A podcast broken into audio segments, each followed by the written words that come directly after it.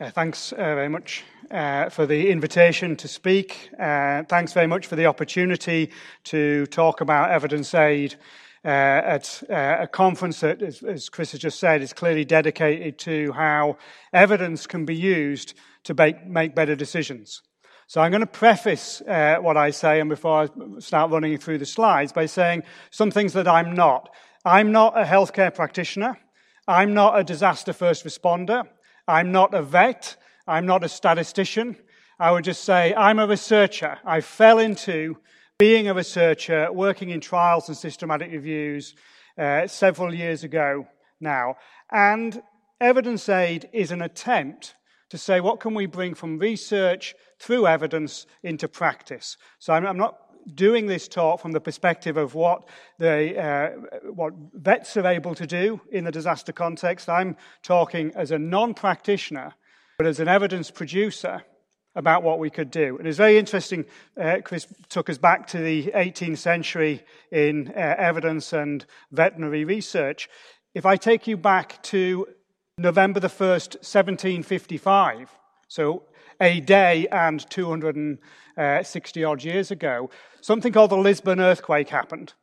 The Lisbon earthquake was one of the biggest earthquakes to hit Europe. It's 250 or more years ago, but it's when science started ta- paying attention to earthquakes. And it's when people started counting things at earthquakes. How many people are injured? How many buildings have fallen down? How many people have been killed? And I expect that from the veterinary side, people are also thinking about the impact of the earthquake on, the, on animals, on agriculture, etc. So we can think that far back, but basically, from a historical perspective, we can find these little snippets, but then nothing much has happened. But then in the last few decades in healthcare, things have started to move. Evidence based healthcare. And you'll hear from uh, Gillian Leng tomorrow from NICE about how evidence is being used in healthcare. So, how is it being used? How might it be being used in the disaster context, the humanitarian context? To just illustrate how, in challenging circumstances, we can make use of the evidence and we can make use of the evidence through systematic reviews. So, evidence aid. Uh, uncertainties. We're all faced by uncertainties. You're faced by uncertainties as practitioners, as, as researchers. I'm faced by uncertainties in the work I do. So, again, it's been mentioned I work at the uh, Northern Ireland Hub for Trials Methodology Research. As a trialist, there are many uncertainties in how best to do our trials. But as a humanitarian, we're all humanitarian, we're faced by uncertainties when we see the news. And I started work uh, in Queen's University in Belfast on March the 9th, 2011. This happened the very next day. This is the Japanese earthquake uh, that led to the tsunami, that led to the problems at Fukushima. And it still has repercussions for the uh, nu- nuclear industry and still has repercussions for the people in the region in Japan. And this is a, just some screen grabs from the BBC website. And I'm just going to scroll the pictures and just, these are, we as human beings would feel uncertain about how we could help there. If we were responders, we would feel uncertain about how we could help. And I'll come back to the, uh, these pictures at the end. But it's just to illustrate that in the disaster context, in the humanitarian crisis context, we are faced by many uncertainties. And I, by we, I mean all of us as a uh, global population. What would we do? What should we do? What should we send? What should we encourage our policymakers to be doing? So, how can we help? And how can we help as researchers? How can we help as evidence producers? Well, first of all, we know that as human beings, our friends, our colleagues, our neighbors, our family are affected. Millions of people are affected by disaster every year. Billions of dollars are spent uh, globally by the people and the organizations involved in disaster risk, risk reduction to try and stop the problem or reduce the problem. Resilience, make the next time less damaging than this time, planning, response, recovery. So a whole spectrum. And they want to do things that will lead to better protection, less death, injury, and damage, quicker recovery. And again, not, i don't have to be speaking here about our fellow human beings who are, being, who are suffering here. all of us and the patients, in quotes, that you care for. But doing something is not enough. As, as human beings, we will feel an urge to respond. If I was outside in George Street and somebody uh, was knocked off their bicycle, I might feel an urge to go and help them and sit them up. I would be the, one of the worst piece, people possible to do that. I don't know what I'm doing. I'm not a, a first aider. So I would feel a natural urge to do it, but maybe by lifting them up and helping them sit on the pavement, I would be doing more harm than good. So doing something is not enough. It needs to do more good than harm. We cannot just respond to help our fellow human beings and just assume that that's a good thing. It might make us feel good, but it needs to do more good than harm. Decision makers need to know what works, for whom and by how much, so they can make tough policy decisions, tough rationing decisions. But they also need to know what doesn't work so they don't waste time, money, flights, sending things uh, that aren't going to be of any use, of encouraging behaviors that will not be of any use. What remains unproven, and this isn't a nihilistic approach that says if it's not been proven, don't use it, but it is an approach that says, why should we use that? Maybe there is something that has been proven to be beneficial, and maybe that would be a better bet. And what, no matter how well meaning, might actually be harmful. The worst thing we could possibly do. We're trying to help people, and actually, we're harming them. We're not just being neutral and wasting time and money, we are harming. So they need to make well informed uh, choices and decisions. They need access to reliable evidence. And this is building to how, in these challenging situations, we can generate evidence, we can make evidence available, we can improve access to that evidence. So, evidence aid came out of the Indian Ocean tsunami of Boxing Day 2004, with a sense as members of the Cochrane collaboration dedicated to producing systematic reviews across health and social care, what are we doing to help? It was initially a degree of naivety on our part in thinking, well, what can we do now to help?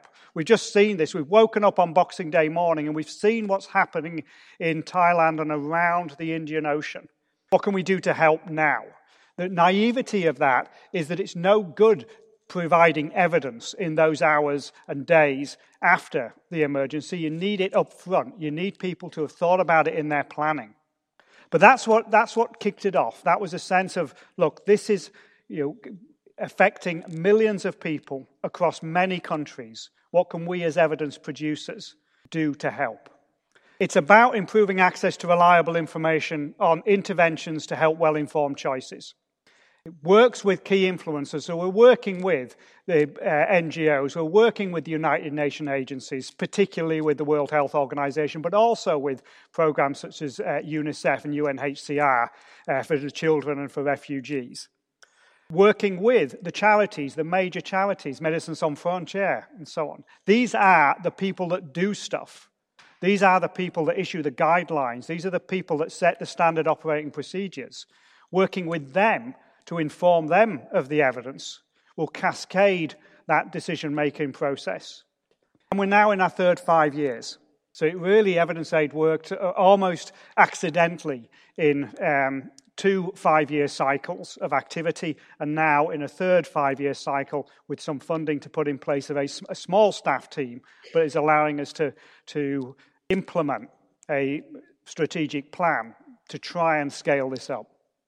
But we need to step back as well, and we need to always remember that when we think about evidence, evidence is not just about randomized trials. It's not just about systematic reviews of randomized trials. Where they, where they come into the picture is they're the bit that will fill the piece of the jigsaw that's to do with the effects of the interventions, actions, or strategies. We have to take account of many other things as well, and we recognize that. This is not uh, what uh, in evidence based medicine Dave Sackett used to call cookbook medicine. This is not a recipe based on reviews of randomized trials and everybody should implement it. This is recognize the evidence on the effects of the interventions or actions or strategies, bring in the other evidence that you need and then make a well informed decision. And my role as an evidence producer is not to tell practitioners what to do, it's to make sure that the evidence that I'm aware of and the evidence I've helped to produce is in front of them when they make the decision. They've got much, many other things to think about as well, but I've failed as a researcher if they're not thinking about my evidence when they're making those decisions. Reliable evidence needs to minimize chance and bias as the final bullet point on that, which is a standard push that will say, why do we do systematic reviews? That's the, one of the main reasons why we do systematic reviews. So, why, why do decision makers need this evidence? And this is a slide I was given by a, an Israeli uh, surgeon, and it follows the, the Haiti earthquake, uh, you know, coming up to seven years ago now. And what they looked at were compound fractures, people that had a very bad fracture of uh, either the arm or the leg. And people that went were treated at the University of Miami's uh, field hospital about 10% of them had an amputation. And the x ray, um, again, you're more familiar than I am with x rays such as this, uh, you know, not necessarily of a, uh, a human arm or leg, but I'm fairly sure you do external fixation. So that's, that's pinning it and putting the cage on. So, how do you manage this compound fracture? Do you just chop the limb off? Or do you um, use the pins and the external cage? And the, the Miami surgeons 10% amputated. The Swiss surgeons, less than 1%. And there is no reason to believe that the 150 patients that went to the Swiss field hospital are any way different to the 500 who went to the Miami field hospital.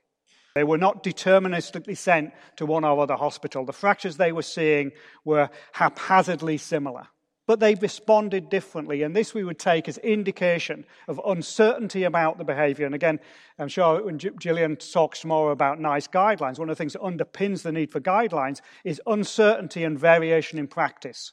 This reveals that the surgical teams would have made different decisions about what to do with that person's arm or that person's leg, not necessarily based on robust scientific evidence. Based on strong opinion, almost certainly but not necessarily based on, on evidence. If they had evidence, then those numbers could be different. And I'm not, going, I'm not in a position to say whether or not the Miami team were right and the Swiss team were wrong. But they are fundamentally different in the proportion of amputations that they did, with evidence, if it had been available to them, about the relative benefits and harms of amputation versus external fixation. I predict that those percentages would have been different.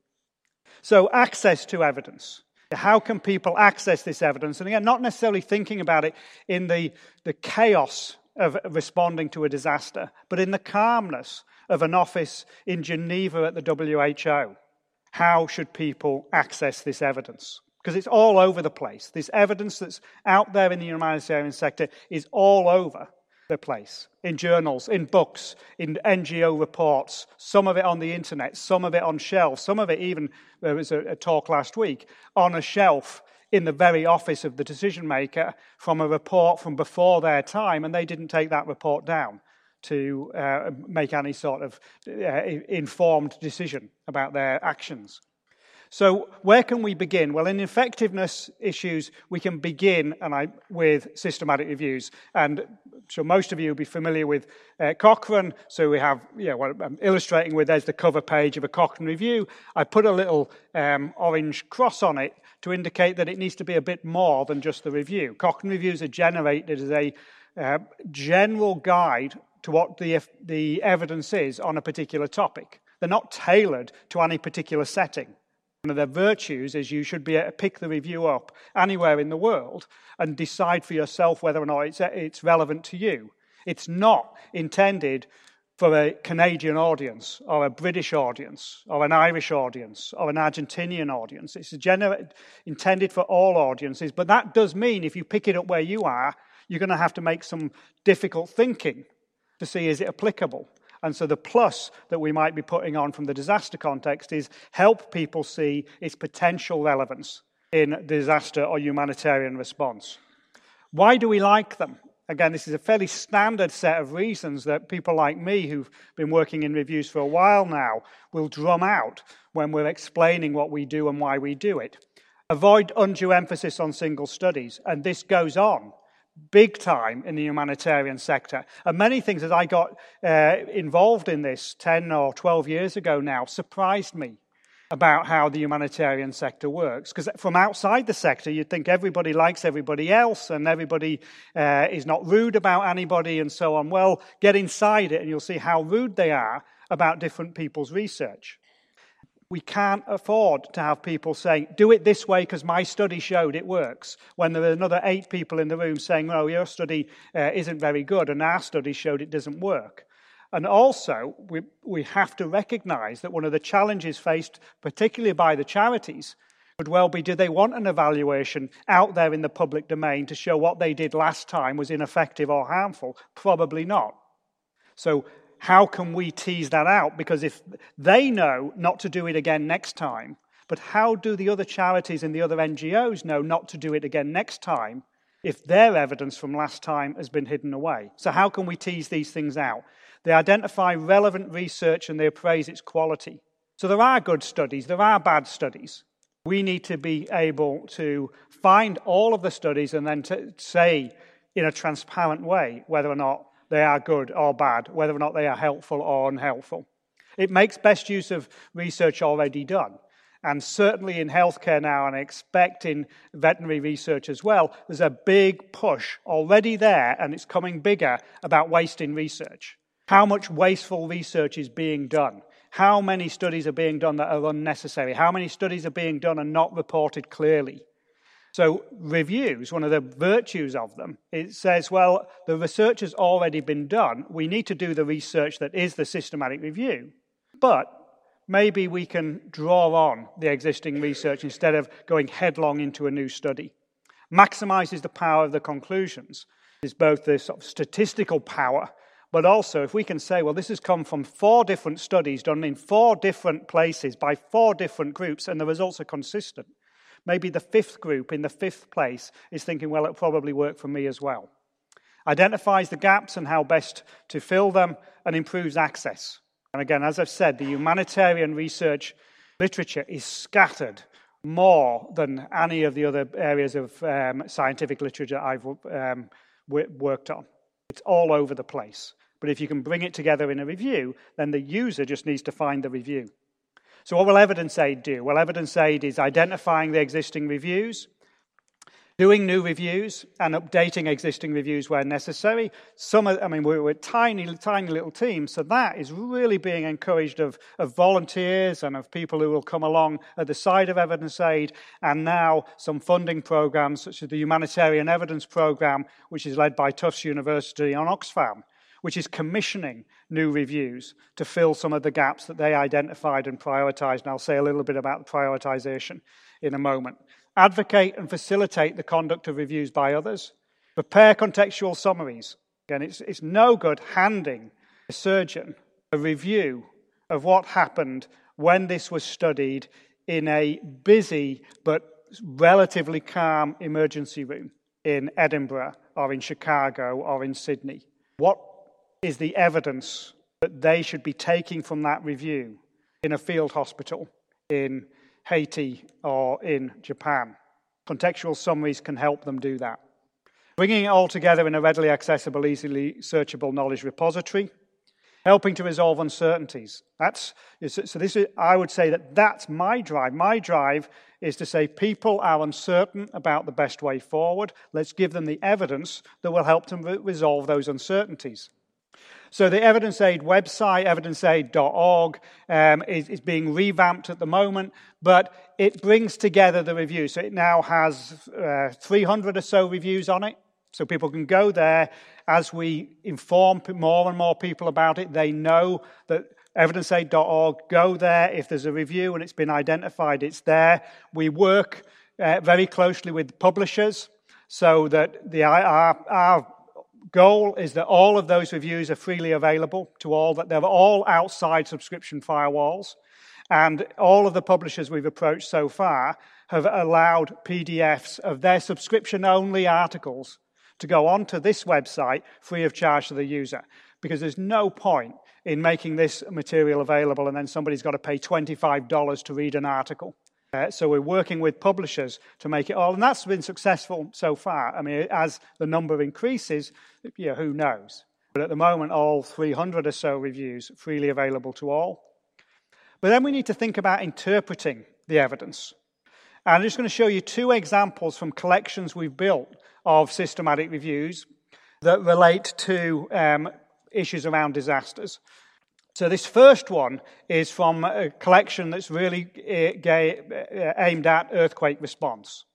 And one of the research questions that has been tackled in a Cochrane review is whether or not you need to use sterile saline, sterile water, or just clean water to clean a wound. And the wounds are what um, would be called clean wounds in the sense that they're not you know, obviously contaminated with um, material which will need washing away.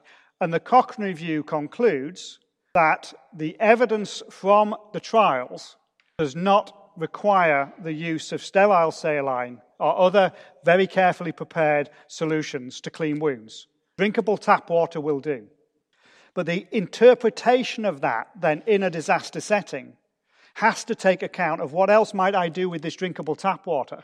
If I've got a lot of sterile saline and I've got one tanker of drinkable tap water, well, maybe I'll use the sterile saline to clean the wounds and use the drinkable, tap, the drinkable water to drink. But there's the evidence. So it says that if, you know, if, you, if the water's okay, then you're probably wasting your time trying to move in lots of um, other things to try and clean the wounds. Use the, use the water that's there. Maybe put some other things on the lorries, put some other things on the helicopters, put some other things on the planes. And then this is uh, an example of something that uh, the evidence says doesn't work. There's a concept of uh, psychological brief debriefing, which is the idea that you go in after someone has experienced a traumatic event, you talk to them for half an hour maybe, and then you move on. So it sounds like a highly efficient intervention for coping with uh, the distress people have felt after a traumatic event. So it would appear at first sight to be a highly efficient thing to do in a disaster context. Move from village to village, administering brief debriefing. The evidence says it doesn't work. And if anything, it might be harmful. It might store up problems for later, which, again, as I've already mentioned, would be the last thing a responder would want to do. You breeze in, you fix people. Six months later, they're more broken than they were if you hadn't been there. So it's the last thing you want to do. And we know that this evidence was in the minds of um, someone called Pratap Tharyan, who's a psychiatrist in India and was responsible for the mental health first response in India. Pratap knew this evidence and said, We're not doing that. There are other things that we're, we're going to do. We're not doing that. I don't care how many counselors want to go into the region and deliver it. We're not doing it. I'm not allowing them to do it. And because you know, one of the sort of early um, successes of evidence aid was it brought people together from the region who were already together as members of Cochrane. And they talked to each other, and Pratap was able to convey this knowledge to the teams responsible in Sri Lanka for their mental health response as well. You've got to, so you have to think about the evidence. We also then have to recognize that it is not just going to be reviews of the effects of interventions. There are other things as well. And this is a resource that was built after Typhoon Haiyan in the Philippines a couple of years ago working with DFID and working with Public Health England to identify reviews that could be given to the people that were being sent there from the UK to say, what might you expect to find when you arrive? Because we don't have the data coming back yet. But what are the problems that happen after windstorms? What are the problems that happen? There's a review in there to, to ba- people's basic medication. Because it's not all about mending broken bones. Some of the biggest challenges are how you're going to get the normal health system up and running again. And if people have lost their diabetic medicine, if they've lost their blood pressure lowering tablets, how are we going to get that sorted out? And there's a review of the scale of that problem following disasters, and that allows the planners and the policymakers to decide what to do about it. And then special collections. So uh, Ebola uh, brought together a collection of resources in relation to management of Ebola from the, from the uh, treatment side through the prevention side, but also some of the issues around policy and so on. Then you have to think about what's needed. So I'll work through these slides because these slides are also important as we think about evidence and we think about evidence in the challenging areas of disasters. We need to think about who decides what evidence is going to be generated, who decides what evidence is going to be promoted. So, one of the things that in our sort of second phase, second five years of evidence aid that we recognized was that we really need to go out there and find what the priorities are. In our naive stage early on after the Indian Ocean tsunami, we talked to people in the region about their evidence needs, and we identified about 200 needs at the time, of which there were um, reviews that would fill you know, 30, 40, or 50 of those needs. 2013, we thought, well, let's do this globally. Before 2013, we've been able to identify no prioritization setting exercise for disaster related research. We know that some aid agencies have lists of topics they would like to see researched.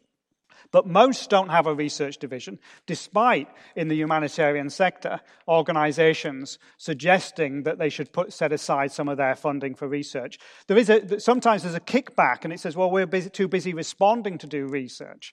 Well, vets and medics are too busy treating to do research, would be a similar argument, and we don't accept that argument. So we can see research done. When it is done in the agencies, it tends to be scattered across, even across the very same agency, divided often by country or by sector within the agency.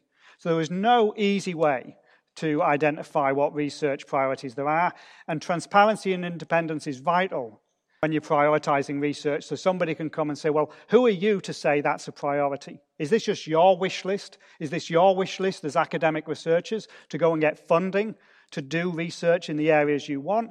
Or is it genuinely coming from people in the sector?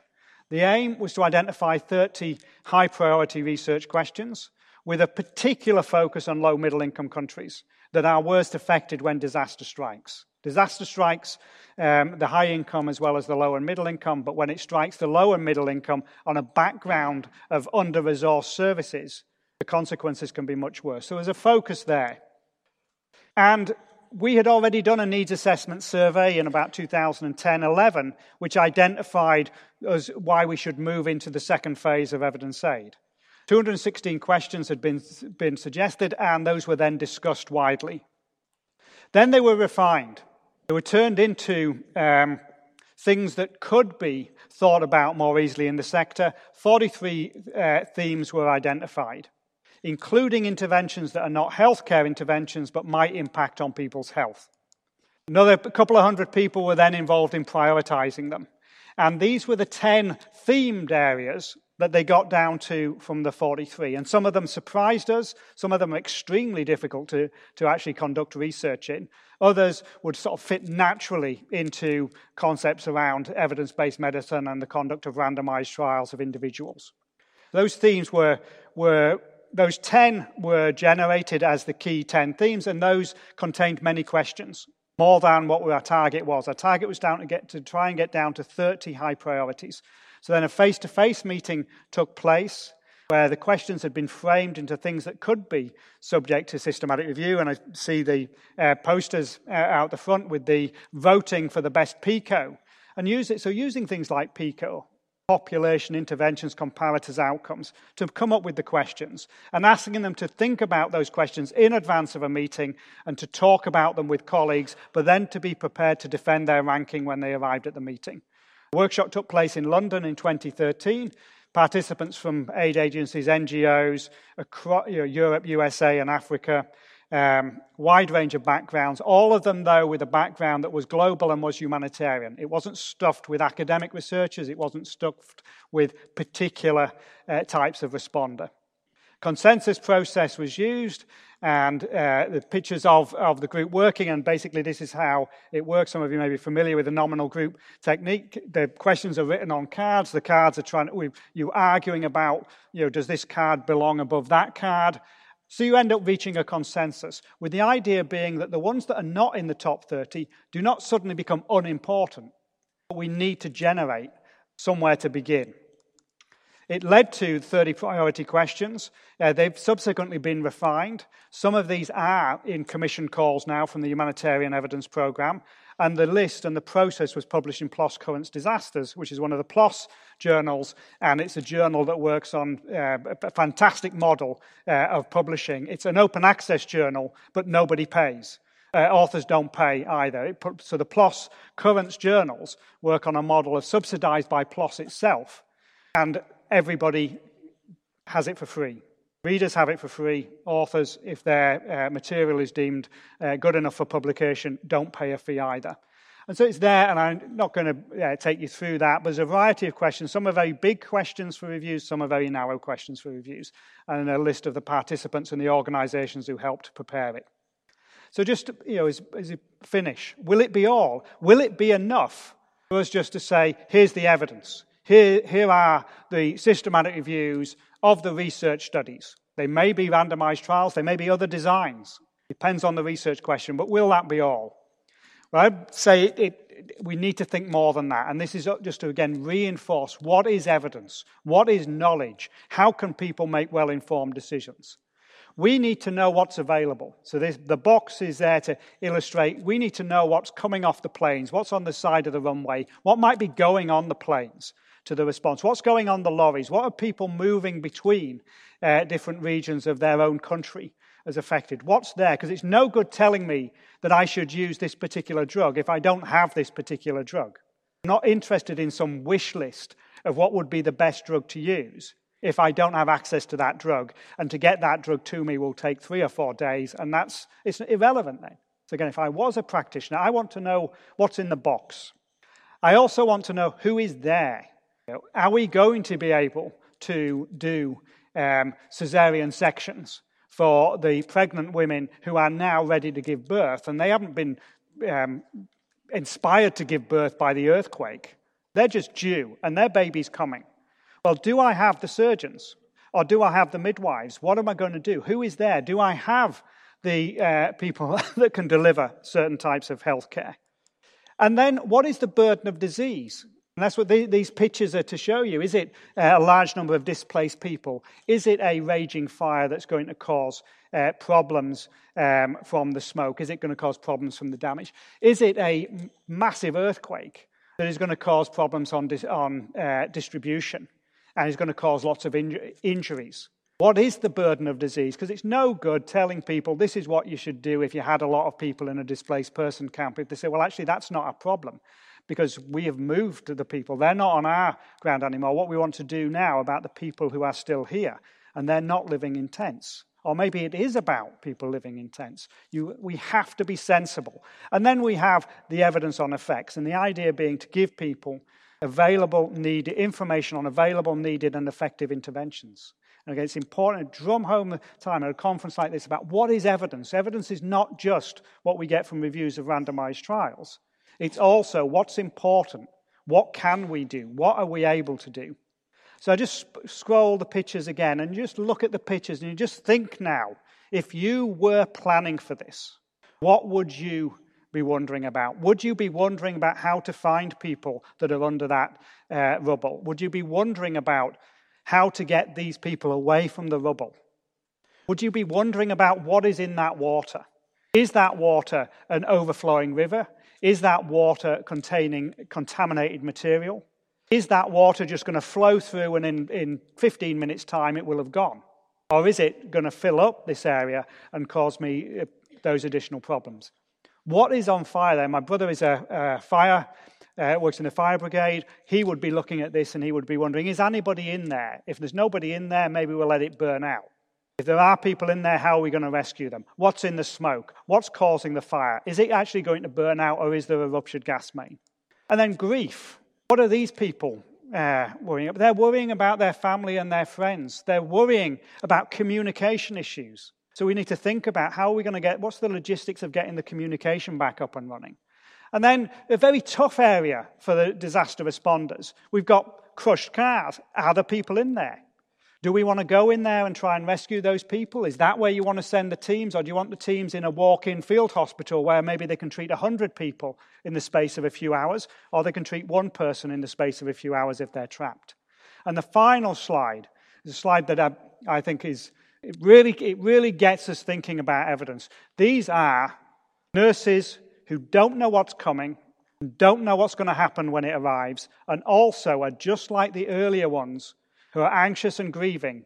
They also have family and friends, and they're wondering where they are. But these are the people to whom we need to give the evidence. The final quote then comes from uh, Paddy Ashdown, um, who chaired a, humani- a, review of the humanitarian uh, emergency response five or so, five six years ago now. It met, and one of the things that um, was that they, he wrote in his covering words the sector must increase its efforts to demonstrate impact, and it must use evidence on what works and what does not, and why to improve its performance.